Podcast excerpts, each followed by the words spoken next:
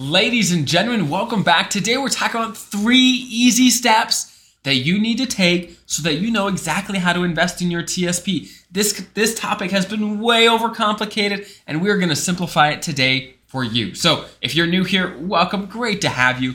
My name is Dallin Haws. I'm a financial planner who serves federal employees just like you every single day, and I absolutely love it. So again, we're talking about the Thrift Savings Plan. And if you read online on how you should be investing, you're going to get 1,001 answers that are contradicting, that are confusing. We're going to get rid of all of that today. Just throw all of that nonsense out. We're going to simplify this for you. So again, 3 easy steps that you need to follow for you to be confident in how you're investing the TSP. Okay. Step number one is you have to understand the very basics of the TSP funds. All you have to know to get started is which funds are the safer ones and which funds are the more aggressive funds, okay? So if you don't know this already, get your pencil and pen out or type it into your phone, whatever you need to. The G fund and the F fund, okay? F as in Frank, G fund and the F fund, those funds are the safer funds. Those are more conservative,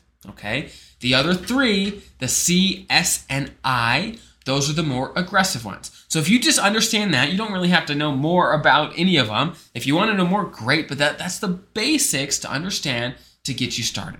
Once you know that, which ones are relatively safe and which ones are a little more aggressive, then we could build off from there. Okay, so first understand that, and then let's go to step 2. But actually, right before we go to step 2, many people ask, what about the L funds?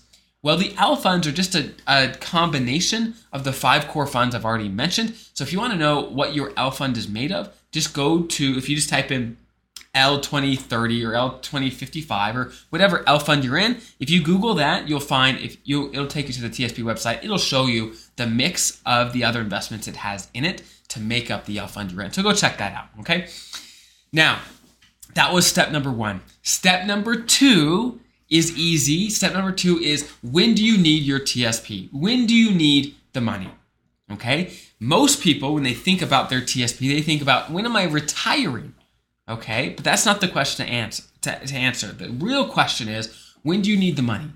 Let's say you're 5 years from retirement, but at retirement time, you think your pension and Social Security can be big enough, you're not going to need your TSP. Or maybe you want your TSP to go to your kids one day or whatever it is. The question is not when you're retired, but when you need the money, okay?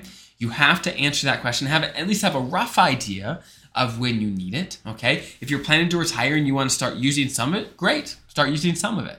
When do you start needing money from your TSP? That is a very important date to know, okay? So again, step number 1, understand what's safe and what's aggressive within the TSP. Step number 2 is, when do you need the money, okay?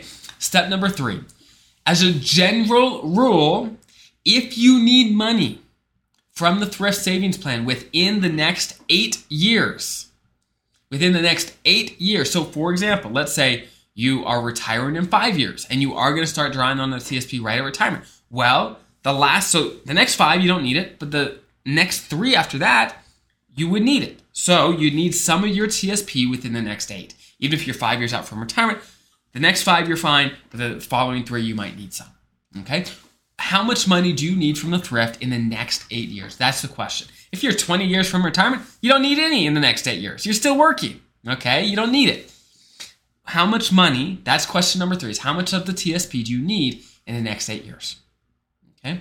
Once you know that, so let's do an example. Let's say you're retiring tomorrow and you're planning to use some of the TSP in retirement. Let's say you have $500,000 in the TSP. And then in the first 8 years of retirement, you're going to use, let's say, $100,000 of it. Okay, great. You know you need about $100,000 for the first 8 years. Great. That's perfect, right? So basically, you need to, for step number 3, is once you know how much money you need in the next 8 years, then you need to put that money in something that's safe. Okay? The G fund and the F fund are the good, safe ones. Okay? You want to split it up between the G and F, depending on when you need it. Okay. Again, step number 1, understand which funds in the TSP are safe and aggressive. The G fund and the F fund are the safer ones. The CS and I are the more aggressive. Okay. Understand that. Step number 2, when do you need the money? And then you take the money you need in the next 8-ish years, okay, 8-ish years, and you want at least that amount of money to be in the safer funds, Okay?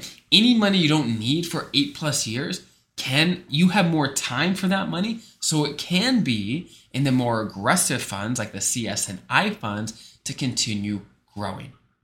Okay? So, even at retirement, let me kind of recap. Even at retirement, you shouldn't have all your money in the safe funds because you don't need all of it soon. You only need some of it in the next 8 years, okay? I mean, maybe you're planning to use your entire TSP in the first 8 years of retirement, but maybe not, right? How much are you planning to use roughly? It doesn't have to be exact. How much are you planning to use roughly in the next 8 years? And that should be safe. So for example, if you're 20 years old, well, you don't need any of that in the next 8 years. I sure hope so. Hope not. And so basically all of your money should be aggressive, should be growing over time, okay? So is this a one-size-fits-all for everyone? No, there's always exceptions to these rules. But in efforts to simplify this topic that can get so overcomplicated, this is a great way to approach investing in the TSP. Know which funds are safe and aggressive. Figure out at least a rough idea of when you need the money, and any money you need in the next 8-ish years should be relatively safe, okay? And the rest of the money should be more aggressive. CS&I. And between the CS&I, you want to focus on the C fund. That's where most of your aggressive money should be, roughly speaking, okay? There's always exceptions, but roughly speaking, that is a good rule of thumb to get you started. Now, if you want more in-depth information, I've got other videos that goes over some of the reasoning behind some of this. But again, if you're one of those people that says, no, just tell me what to do and I'll do it, if you just follow the advice in this video, you're going to be ahead of so many federal employees that don't know where to start, or maybe that are stuck in an L fund not knowing what they're doing, okay? So I hope that's helpful. Hopefully that gives you a start, an idea of how to get started with your investments to start trying to get the most out of them. So if you have any questions, there's a link in the description below to submit those. We base our future content on those questions. There's also tons of other free resources in the description below. Have a great day. I'll see you guys next time.